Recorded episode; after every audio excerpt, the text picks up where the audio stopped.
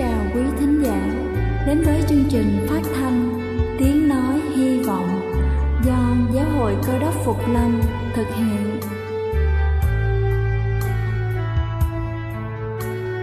Kính thưa quý vị, Đức Chúa Giêsu trước khi Ngài về trời đã ban cho các môn đệ của Ngài một điều răn mới, đó là họ phải yêu thương nhau như chính tình yêu mà Ngài đã dành cho họ Quả thật vậy thưa quý vị, tình yêu thương là một món quà vô giá mà Chúa đã ban cho nhân loại và đó cũng là thông điệp mà chúng tôi muốn gửi đến toàn thể quý vị.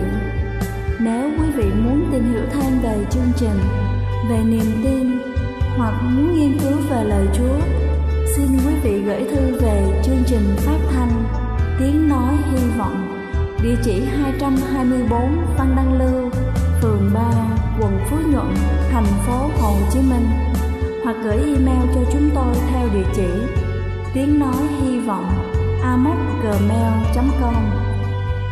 Ngoài ra, quý vị cũng có thể liên lạc với bất kỳ hội thánh cơ đốc Phục Lâm tại địa phương gần nhất. Xin chân thành cảm ơn và kính mời quý vị lắng nghe chương trình hôm nay.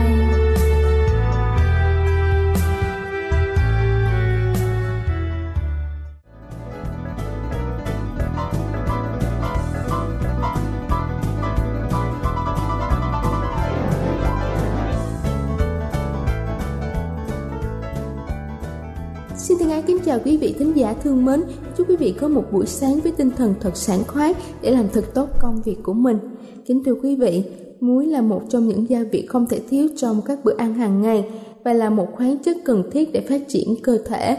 Tuy nhiên, các chuyên gia y tế khuyên chúng ta không nên dùng quá 5 tới 6 gam muối mỗi ngày bởi nếu nạp quá nhiều muối sẽ dễ gây ra những vấn đề nguy hại đến sức khỏe và sau đây chúng ta sẽ cùng nhau tìm hiểu. Đầu tiên đó chính là tăng huyết áp Người bị cao huyết áp tuyệt đối không nên ăn mặn bởi thừa muối sẽ làm tăng huyết áp. Khi thừa muối, cơ thể sẽ giữ nước nhiều hơn để hòa tan muối, dẫn đến ảnh hưởng tới thể tích máu và gây hiện tượng huyết áp tăng đột ngột. Thứ hai đó chính là nguy cơ đột quỵ. Huyết áp tăng cao, đột ngột sẽ dẫn đến đột quỵ, có thể dẫn đến tai biến, thậm chí là tử vong. Vì vậy, những người có bệnh lý về tim mạch nên hạn chế tối đa lượng muối ăn trong bữa ăn hàng ngày để phòng chống nguy cơ đột quỵ xảy ra ảnh hưởng đến tình trạng sức khỏe. Thứ ba đó chính là tổn thương thận. Người bị suy thận cũng nên tránh xa các thức ăn mặn bởi lượng muối có trong đó có thể gây tổn thương thận bằng nhiều cách nếu kéo dài với người bình thường có thể dẫn đến suy thận. Thứ tư đó chính là ung thư dạ dày. Muối chứa nhiều nitrat có thể gây kích thích niêm mạc dạ dày, dẫn tới loét dạ dày và nguy cơ ung thư dạ dày vì vậy, những người có vấn đề về dạ dày được khuyến cáo không nên sử dụng muối trong bữa ăn hàng ngày. Thứ năm đó chính là gây loãng xương. Ăn quá mặn có thể khiến lượng canxi trong xương bị hao hụt nhanh chóng, dẫn tới chứng loãng xương. Những người cao tuổi hay gặp phải các vấn đề về xương nên hạn chế ăn muối tới mức có thể. Và cuối cùng đó chính là gây béo phì. Ăn mặn khiến chúng ta uống nước nhiều hơn bình thường, đặc biệt là có xu hướng chọn các loại nước ngọt để cân bằng với vị mặn vừa nạp vào. Điều này khiến cho cơ thể nạp thêm lượng đường thường xuyên, gây tăng cân nhanh chóng và dẫn tới béo phì. Bên cạnh đó, muối giữ nước cũng khiến cho chúng ta có thể bị phát phì nhanh chóng. Kính thưa quý vị, với những tác hại trên do muối gây ra, hy vọng chúng ta sẽ có một chế độ ăn muối thật hợp lý, làm sao để có thể cung cấp đủ khoáng chất và luôn giúp cơ thể có thể tránh xa những bệnh tật không mong muốn. Đây là chương trình phát thanh Tiếng Nói Hy Vọng do Giáo hội Cơ đốc Phục Lâm thực hiện. Nếu quý vị muốn tìm hiểu về chương trình hay muốn nghiên cứu thêm về lời Chúa, xin quý vị gửi thư về chương trình phát thanh Tiếng Nói Hy Vọng, địa chỉ 224 Phan Đăng Lưu, phường 3, quận Phú Nhuận, thành phố Hồ Chí Minh hoặc gửi email cho chúng tôi theo địa chỉ tiếng nói hy vọng amocgmail.com Ngoài ra, quý vị cũng có thể liên lạc với bất kỳ hội thánh cơ đốc Phục Lâm tại địa phương gần nhất. Xin chân thành cảm ơn và kính mời quý vị tiếp tục lắng nghe chương trình hôm nay. Kính thưa quý ông bà và anh chị em thương mến Đức Thánh Linh là ai? Và công việc của Ngài là gì? Nhiều người theo cơ đốc giáo nói rằng họ làm mọi việc nhờ quyền năng mạnh mẽ của Đức Thánh Linh. Tạ ơn Đức Chúa Trời. Ngài đã không để cho chúng ta trông mong một cách vô vọng về những điều mà Ngài đòi hỏi con người phải thực thi ở trong luật pháp. Ngài không những đã cho chúng ta biết về những sự việc của tinh lành, mà còn ban cho chúng ta quyền năng để sống phù hợp với những sự việc của lẽ thật. Đức Chúa Trời đã thực hiện điều này bằng sự ban cho Đức Thánh Linh.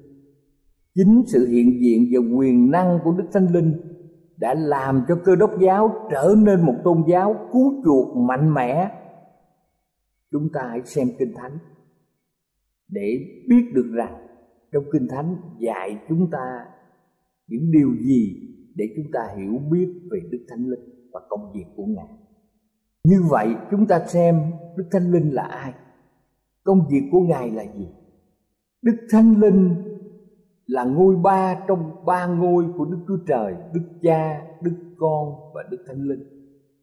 Được nói đến 350 lần ở trong Kinh Thánh.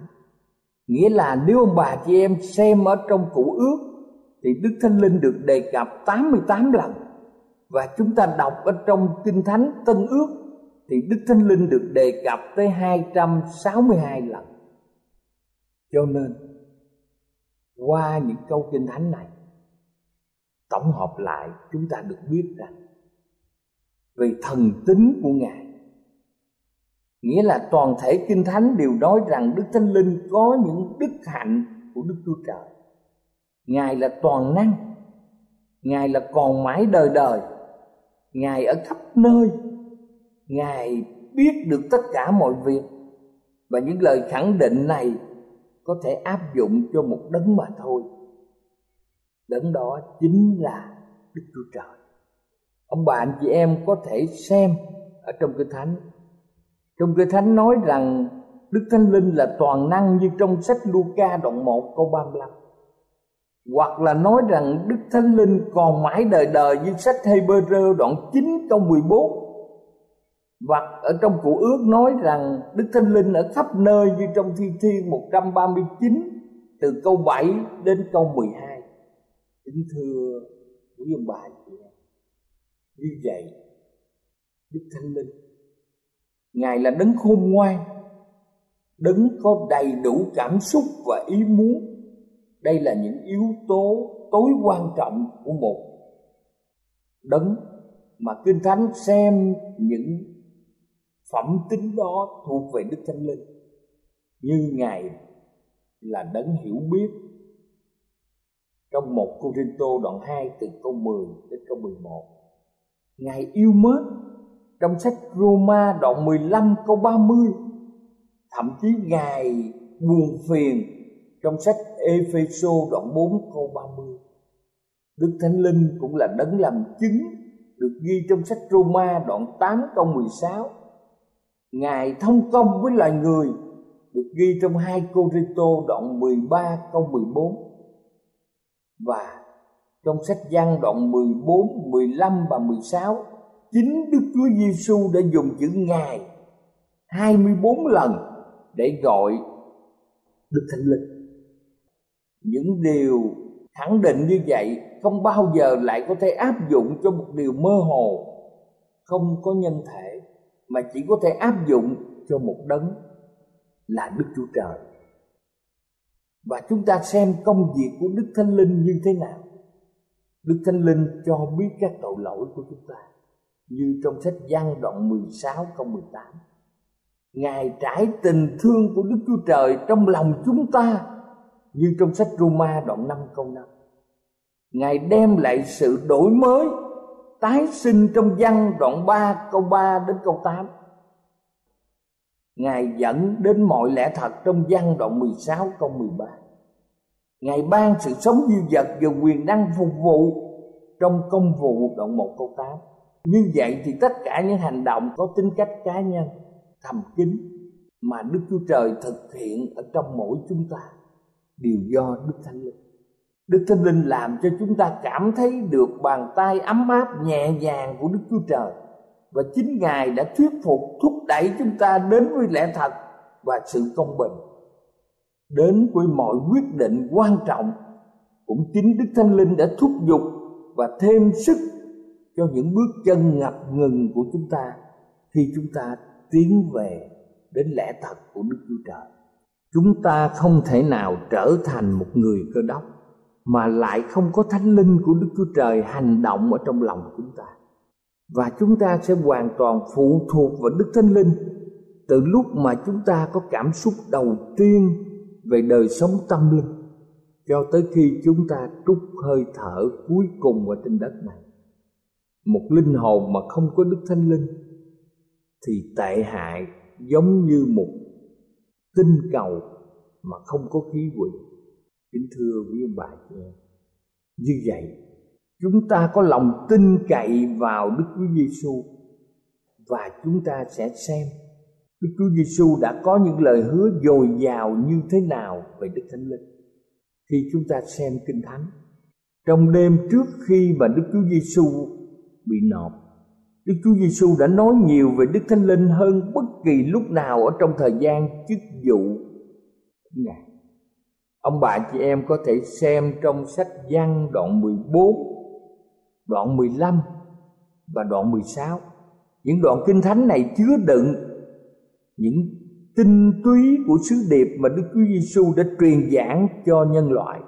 Đây là kho tàng hiếm có và dồi dào của kinh thánh. Đây là lẽ thật dưới hình thức đơn giản và dễ hiểu nhất. Trên phòng cao Đức Chúa Giêsu đã đưa ra năm lời hứa dồi dào về Đức Thánh Linh.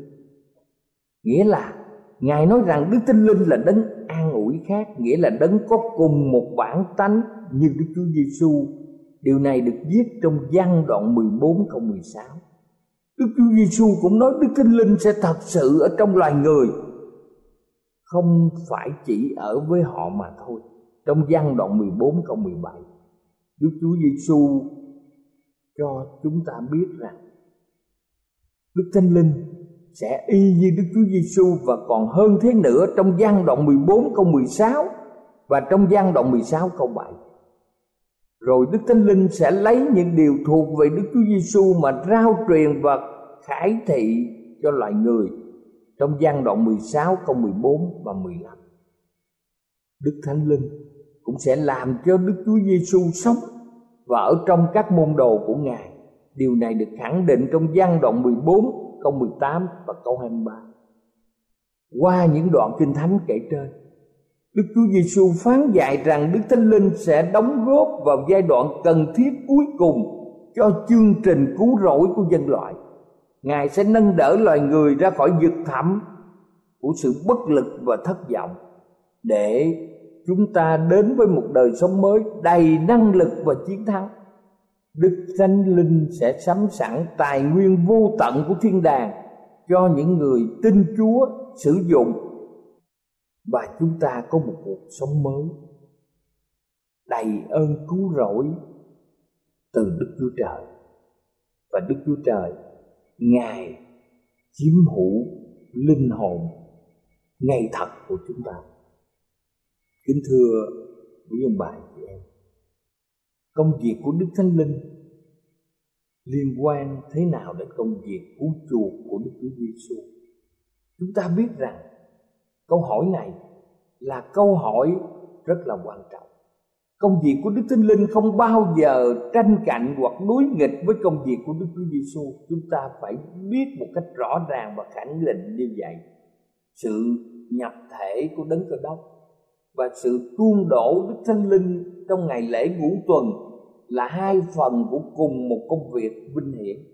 Sự ngự trị của Đức Thánh Linh trong lòng người là cao điểm của sự nhập thể và làm cho sự nhập thể của đấng cơ đốc được trở nên trọn vẹn. Sự ngự trị này là mục tiêu cứu chuộc cho đời sống hiện tại và là mục đích tối cao của công việc của đấng cơ đốc trên thế gian công việc cứu chuộc do thánh linh là sự tiếp nối và hoàn tất công việc cứu chuộc do đấng cơ đốc tức là Đức Chúa Giêsu thực hiện cách đây hai ngàn năm.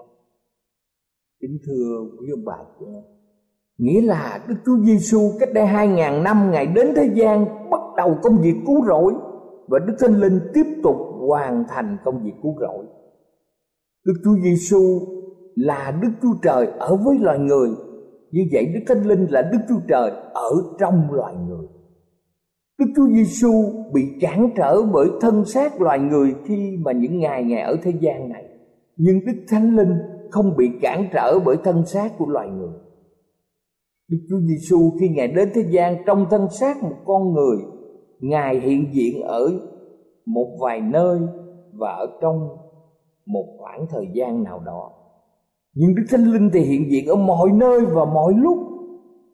Khi Đức Chúa Giêsu ở thế gian này, Ngài đến với một vài người ở một quốc gia duy nhất là Do Thái và trong một thế hệ cách đây hai ngàn năm nhưng đức thánh linh có thể đến với mọi người ở mọi nước ở khắp thế gian này và mọi thế hệ. Đức chúa giêsu đến thế gian, ngài là mẫu mực cho đời sống chiến thắng. Đức thánh linh lại là quyền năng cho lối sống chiến thắng. Và qua sự so sánh này, chúng ta biết rằng đời sống của những người cơ đốc còn vượt hơn nhiều sự tranh đấu mạnh mẽ để chúng ta xây dựng từng bước một kính thưa quý ông bà chị em, chúng ta cần vượt xa hơn mọi nỗ lực để bắt chước vẻ đẹp của Chúa. Ở trong Ephesos đoạn 3 câu 16 và 17 nói rằng, Ngài khiến anh em được quyền phép bởi Thánh Linh mà nên mạnh mẽ trong lòng đến nỗi đấng cơ đốc nhân đức tin mà ngự trong lòng anh em. Ephesos đoạn 3 câu 16 và câu 17. Chúng ta được quyền phép Đức Thánh Linh. Một người yếu đuối trở nên mạnh mẽ. Một người không biết về lẽ thật. Có thể chia sẻ lẽ thật qua đức tin trong đời sống của mình. Công việc của đức thánh linh là một công việc rất là quan trọng trong đời sống của con người. Kính thưa quý ông bà và chị em thương mến như vậy thì đức thánh linh ngự trong lòng chúng ta. Chúng ta là những người có đức thánh linh thì sẽ đưa lại những khác biệt gì cho đời sống này. Chúng ta có thể nhìn thấy rõ ràng những khác biệt đó bằng cách xem xét đời sống của những người có kinh nghiệm với quyền năng của ngài. Ví dụ như các sứ đồ của đức chúa giêsu trước khi nhận được đức thánh linh, trong ngày lễ ngũ tuần như công vụ đoạn 2 câu 4 họ là những nhóm người nhút nhát. Họ thường xuyên hay cãi lại và chán nản. Sau ngày lễ ngũ tuần, họ họp nhất, họ đoàn kết, họ phấn khởi dạng dị và họ đã thay đổi được thế giới này. Sự thay đổi tánh hạnh của các sứ đồ chẳng khác gì sự di chuyển từ mùa đông sang mùa xuân những chương đầu của sách công vụ đều sôi nổi và dùng những từ ngữ rất phấn khởi như là vui vẻ, như là sự dạng dĩ như là quyền phép rất lớn, như là phước lớn, như là dấu kỳ phép lạ rất lớn. Ngày nay khi đức thánh linh ngự trị trong lòng chúng ta, thì ngài cũng sẽ đưa lại những kết quả như vậy trong đời sống của mỗi người chúng ta. Bà Ellen White một trong những người viết các sách của giáo hội cơ đốc Phục Lâm. Bà viết rằng công việc của Đức Thánh Linh ngự trên linh hồn con người sẽ tự bày tỏ bằng mọi hành động của những kẻ đã cảm thấy quyền năng cứu chuộc của Ngài. Khi Thánh Linh của Đức Chúa Trời ngự vào lòng thì Ngài sẽ thay đổi đời sống những tư tưởng tội lỗi bị gạt bỏ những hành động xấu xa không còn nữa. Tình thương, sự khiêm nhường và bình an thay thế vào sự tức giận, ghen ghét và tranh cạnh sự vui mừng thay thế cho sầu não và vẻ mặt phản chiếu ánh sáng của thiên đàng. Thưa quý ông bà chị em, thật đúng như vậy. Như vậy làm sao chúng ta nhận được sự ban cho của đức thánh linh? Ai trong chúng ta cũng muốn được quyền năng từ đức thánh linh và được sự ban cho của đức thánh linh.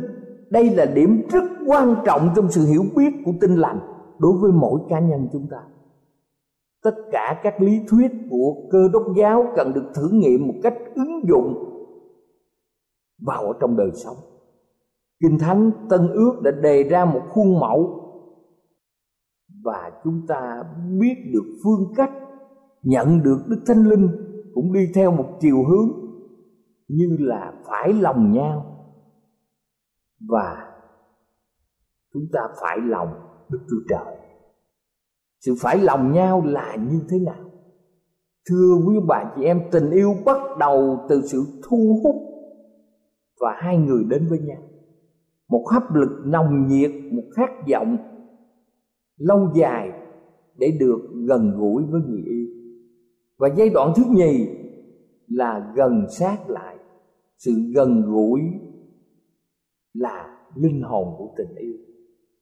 Và chúng ta biết rằng sự gần gũi đưa mọi người đến chỗ từ bỏ bản ngã, tức là cái tôi của mình.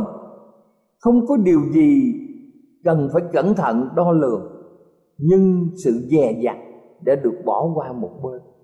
Trái tim người này được trao cho người kia và mỗi người đều biết rằng mình thuộc về người kia.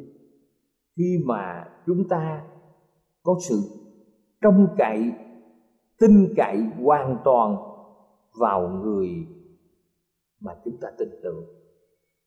Về bản ngã bị từ bỏ, tức là cái tôi bị từ bỏ, cho nên sự tin cậy xuất hiện.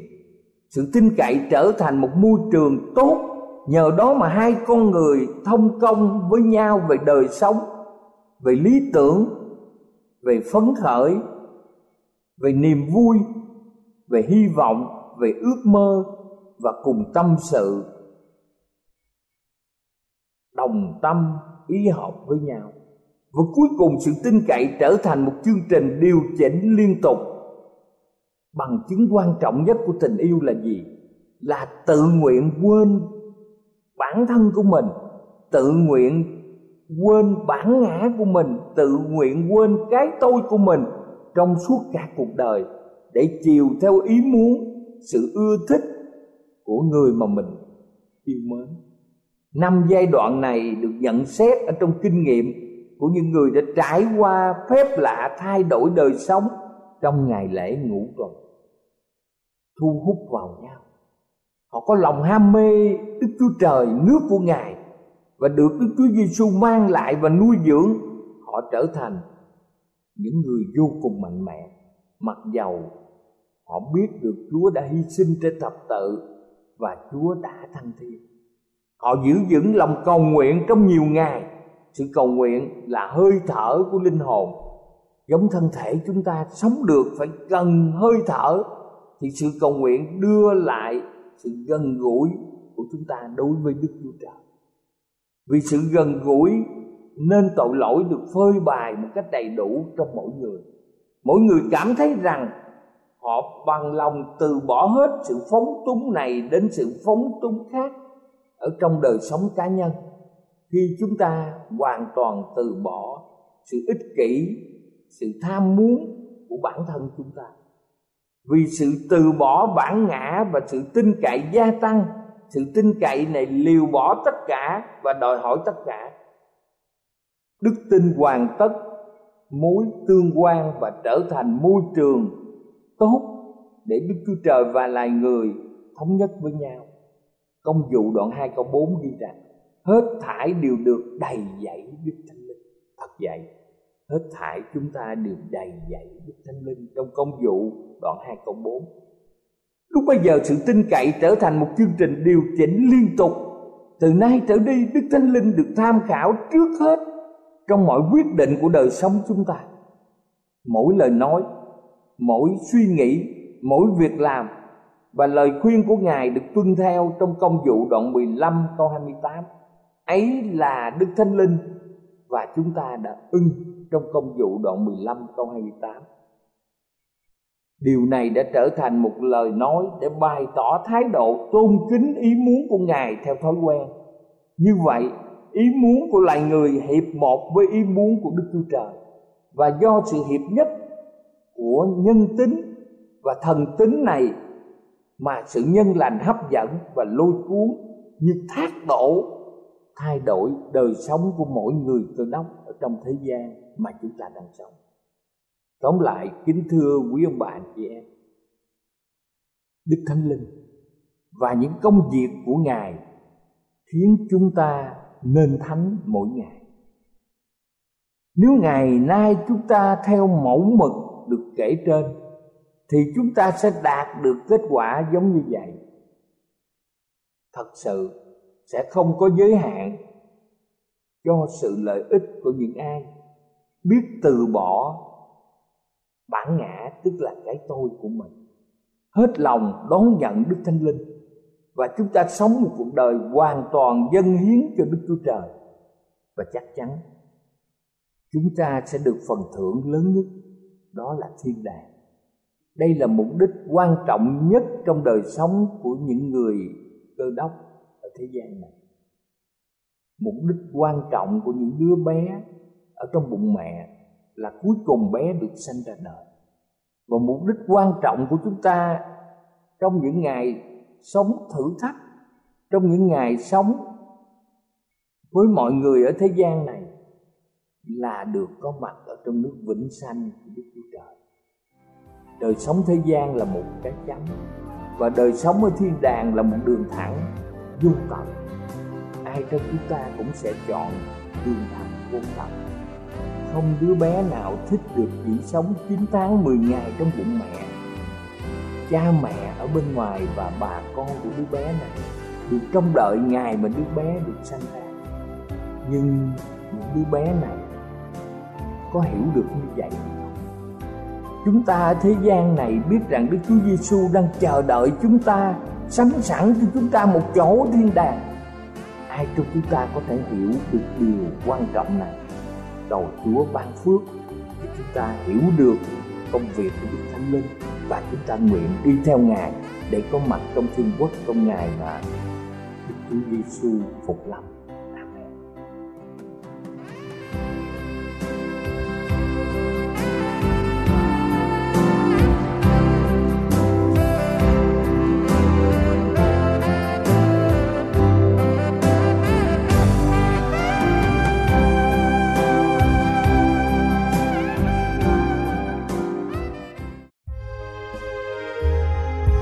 Đây là chương trình phát thanh Tiếng Nói Hy Vọng do Giáo hội Cơ đốc Phục Lâm thực hiện.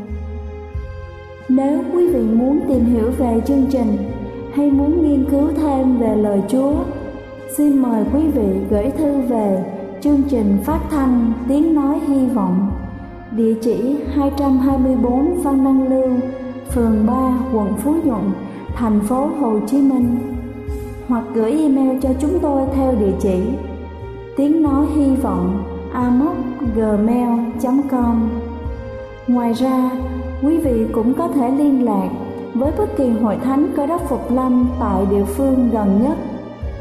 Xin chân thành cảm ơn và hẹn gặp lại quý vị trong chương trình lần sau.